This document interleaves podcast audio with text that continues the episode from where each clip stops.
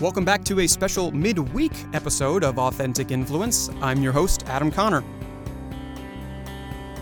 All right, as most of my listeners know, and if you're new to the show, I'll educate you. I like talking to brands who are mobilizing their masses, being their fans, followers, consumers, donors, just generally concerned individuals, and how they create communities out of their experiences and funnel them back into the market at large. And we talk about this on social and through experiential and other things like that. But today I've got a rather unique way in which a certain brand is doing it, and it calls for a special release. I'm going to talk to Geoff McFarlane and Brian Smith. They are co founders of, and respectively, the CEO and COO of Winc Wines. Now, you may be a customer already, but the wine delivery and subscription service, which has made $169 million to date since their founding, has created a brand new way for customers and people generally interested in the industry to get involved with the brand. And it's not through social, it's not necessarily through experiential, it's through an investment opportunity.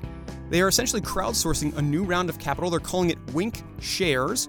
And I'm going to sit down with them today and talk about why they're doing that. I'm going to talk about their mentality around getting more direct and building their mentality from the ground up with the consumer first in mind, and then explain some of the ways in which they're planning to create a whole new community of investors outside of their fans, followers, customers, and maybe including them within that. But regardless, how they're using this opportunity to brand an entire new color of authentic influence for their business.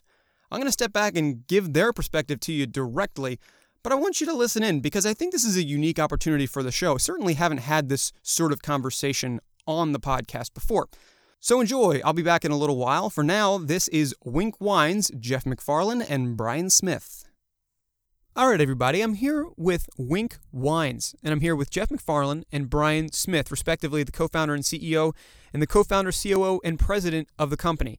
And today we're going to talk a little bit about something called Winc Shares, which I'm curious about. I'm sure you might be curious about, but essentially a new way to get involved with Winc. And perhaps we'll talk a little bit about ways to make a community out of it. But first, before I do any of that, Geoff, Brian, thanks for coming on the show today. Thank you. It's a pleasure to be with you. Appreciate the time. Thanks. It's my pleasure, my pleasure. And before I jump straight into the meat and potatoes of all this, or perhaps the wine of the conversation, let's first start with what inspired you to start Winc and your journey to this point, because you've gone from zero to nearly $175 million in revenue and uh, seems to be growing at a pretty good clip. Wanted to know what the uh, the impetus for founding Winc was.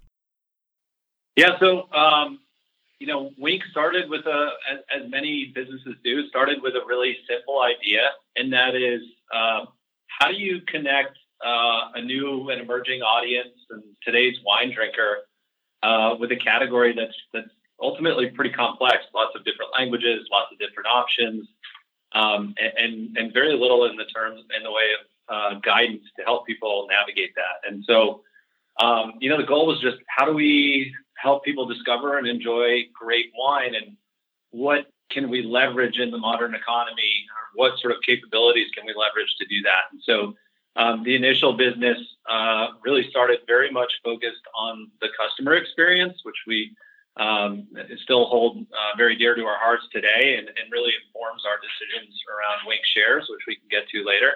Um, but the original launch you know people were engaging with brands in new ways. At the time we're about six years old um, so we looked at direct consumer, uh, which is a relatively um, uh, sort of slower to evolve in the wine space.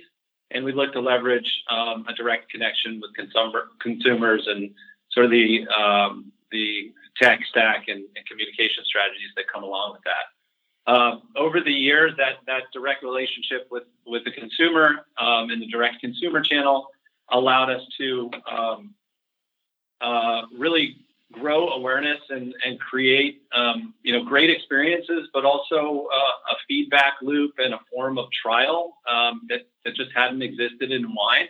And so our customers and the trust that we built with them really allowed us to put more and more um, interesting products in front of them that might not make it through the buyers, um, you know, to the shelf on your grocery store. So you might not have access to it, but because of that trust, we're able to launch things and we were also able to get um, real-time feedback and, and, and data from our, our customers. So it created this uh, ecosystem uh, where we could be more innovative on the products and more experimental. And ultimately, um, ultimately that led to some some early breakout brands for us, um, and and uh, ultimately led to us getting more and more involved in, in production. And so today, uh, you know, we have a hand in producing all of our own wines. We have an amazing wine and talented winemaking team. We work directly with vineyards and we create and launch uh, products. But those products really started direct consumer first. Um, and what we realized is we had built these brands that had never hit the shelf or weren't available in um, other channels where consumers were engaging with the category and engaging with the product. And we called these consumer led wines. They had sort of press, brand affinity. They have been validated and optimized with with uh, you know our consumer, um, and and ultimately we felt that there was a gravity and a real opportunity and a need for those to expand outside of just direct consumer. So for the past uh, couple of years, we've been developing a national wholesale team and national wholesale uh, program. We now sell into um, most states in the U.S. with you know 4,000 different points of distribution. Um, we work with national wholesalers to connect with uh, restaurants and retailers on a national basis. And we're growing a portfolio of flagship brands with really that really started with, you know, in many cases just a few hundred cases in direct consumer are, are now north of, you know, 40,000 cases. So we have five flagship brands um, that we're developing in an, in an omni-channel way. So today, you know, we really see the business as uh, still very much consumer first, um, and that relationship with consumer enabling some of the other capabilities and opportunities that we have. Um, but we see it as really one of the first um, tech-enabled platforms for beverage alcohol, um, and um, yeah, we think there's a lot of opportunity in the space uh, based on what we've built the way that you just said that made me think of Domino's. I'd once heard to, I've once heard uh, them referred to as a tech company that just happens to make pizza. But to talk to you specifically in this space sounds like you're pretty consumer centric as far as the development of your labels go. And uh, and to be building that relationship, of course, is important. We here on the show tout that all the time. But something that I have not talked about on this show ever, really, which I want to hear directly from you, is an opportunity to invest specifically uh, for for your fans, for your followers, for investors, perhaps for current consumers. And I want to know a little bit more about that because it seems like that is the most direct that you could be with your uh, with with the masses, with your average Joe walking down the street who has, of course, disposable income to invest. But talk to me about what the mentality was to start uh, Winc shares, and, and I just want to hear it soup to nuts. Sure. Yeah. Um, I think, uh, I, you know, this is something that we've been thinking about and considering for a long time. I, I, mean, I mentioned it earlier, like the trust that we built initially with, with our customers and, and with our consumers and that we still focus on now has really enabled our creativity and innovation in the space. Um, it's a huge part of it. And we're always trying to think of, you know, everyone is trying to think of how do you, how do you engage your consumers more um, how, how, can they be partners in the business? How do you get them to share um, in the success and excitement and affinity around products? Um, so philosophically, the the concept of investing uh, or being able to invest in a product uh, or a company that you um, that you either love the products or believe in um, is something that's not available to most people. You know, we're in, we're in uh, we're in the business. We're in venture capital. We don't, you know, we don't even have access to, you know, a lot of deals personally. Um, it's oftentimes restricted to venture funds and PE funds and um, accredited investors. Um, but a lot of what we focused on is the democratization of the category, and we feel that this model is one step further in not only democratizing the category, but democratizing the business and letting the people that have allowed us to create some success, participate uh, in the future of the brand, both as uh, people who can own equity uh, and, and, sort of like reap the financial rewards, but also um, create a, a, really exciting um, uh, group of evangelists for the future. So you are building this community of, of potential investors, again, individuals who are passionate about the brand, want to invest in its growth. And of course, it's right in line with that being as direct as possible, as you just mentioned. But once you have that community, how do you anticipate you'll be able to leverage it just beyond the resources that they'll be able to provide? Because it seems well, rather intuitive to me that you would want to take a, you know, leverage that as much as possible. But I wanted to know what some of the early thoughts there were for you, and perhaps at the same time be able to allow for listeners to this show, potential investors, to learn a couple of those types of benefits. Yeah, I mean, I think it's it's it's about you know bringing them into um, you know our mission and vision for the company, and and um, you know using that group of evangelists to to help us um, you know, fulfill those that, that, that, mission and purpose. And I think, you know, we'll continue to innovate uh, with that community in the way that we've continued to innovate with the business. So I think, you know, when we imagine what we'll do in the short term, it's you know to truly, it's really engage that community to help us get the word out about our brand and what we're really trying to do. Go deeper with them and, and really telling the story and the the vision and the purpose for for for a broader group of people than you know just our employees or our current investors to, to expand that community uh, and you know let them you know help us drive you know, new product launches and um, you know which products to launch uh, and then um, you know I think we'll, we'll, we'll, continue to figure out how to how to innovate uh, with that community over time as well. So I think um, it's a mixture of things, but it's really about bringing a broader community into um, sort of the inner circle of Winc, and um, you know going on the, the journey of building building Winc together. You mentioned as one of the perks of coming on as an investor the ability to name one of Winc's new products. What, what's that all about?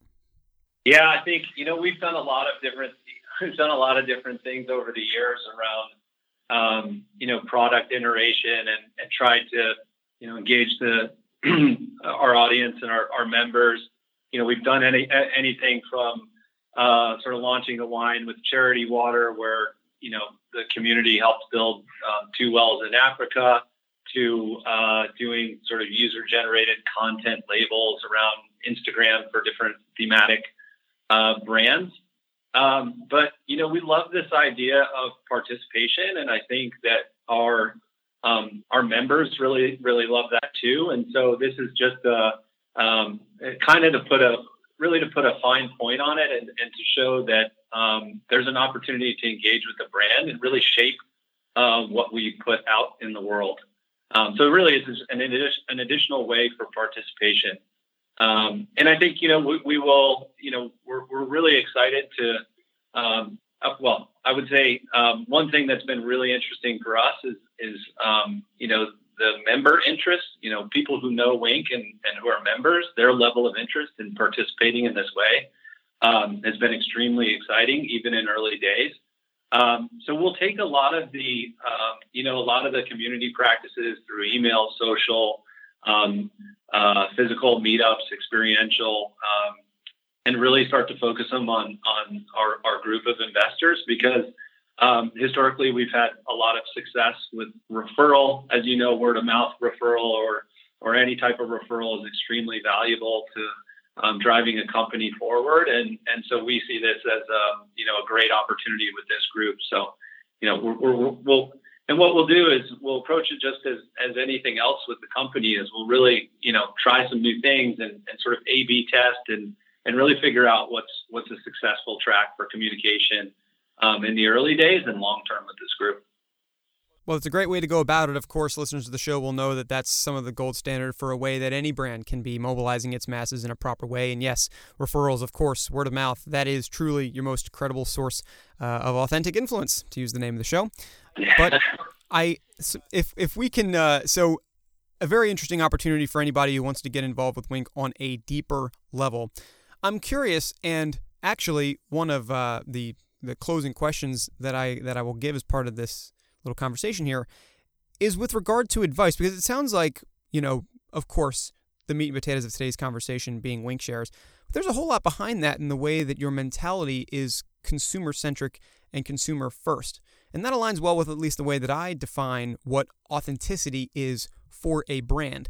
I'm curious because our listeners are largely marketers and students of the craft what advice you might have for them as they build up their brands and perhaps it's not through a through an investment opportunity for their consumers fans followers or the like but i'm curious as just some of the ways that you would advise that they seek to get more direct and more consumer centric with their followings. Yeah, I mean, I think you know, at the very foundation of our company is putting the customer first and, and starting with the customer. Uh, and so, you know, that's that's a good that's a good foundation to build off of. So I think, you know, and in today's world, um, you know, there's more of an opportunity than, than there ever has been. You know, the, the new way that you can now have a two-way conversation with your customers um, really hasn't hasn't existed uh, in the past like it has grown over the last five or ten years. And so I think it's about listening to your customer. It's about um, you know creating and building your company. Uh, you know over time. You know with the customer as part of it, rather than um, you know sort of the old world, which was such a push-driven world where create a product, create a bunch of advertising, um, you know, get it on store shelves, and uh, and hope customers like it, or or you know, it does an okay job at, at solving a customer's problem. I think in today's world, um, you know, you can you can launch more products quickly, you can get customer feedback quickly, and then you can really perfect your products. Uh, and, and, I think um, you know we, we have numerous examples of you know including our, our most popular brand Summer Water, where we've continually over the last four years uh, improved the customer rating and customer feedback on that product by by just listening to the customer and always trying to improve uh, on behalf of the customer. Yeah, to always be listening and to be nimble in that and to stay centric along the way. Great pieces of advice for anybody to be uh, using as a foundation of the way that they start their brand. One other question for you, just out of pure entertainment curiosity, really. If I were to uh, head on over there to Winc.com, find a new bottle for dinner, uh, what's uh, what's your favorite selection there? What what should I really be going after? We just launched the wine we've been working on for a couple years. It's called uh, Cherries and Rainbows.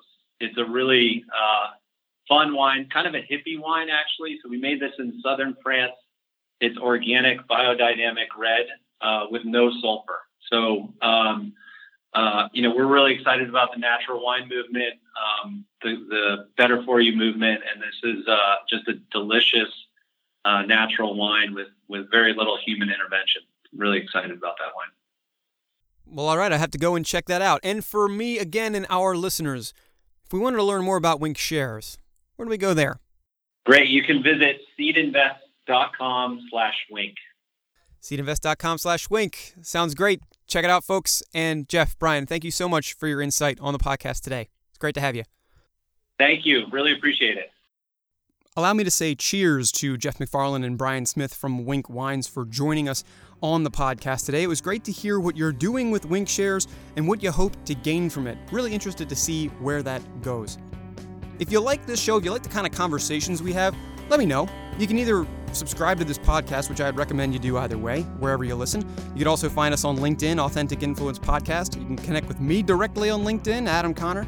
You can write me, adam.conner at govivoom.com. Plenty of ways to get in touch with the show, but I want to hear what you want to listen to more or less, what do you want me to add, who I should talk to, and the like.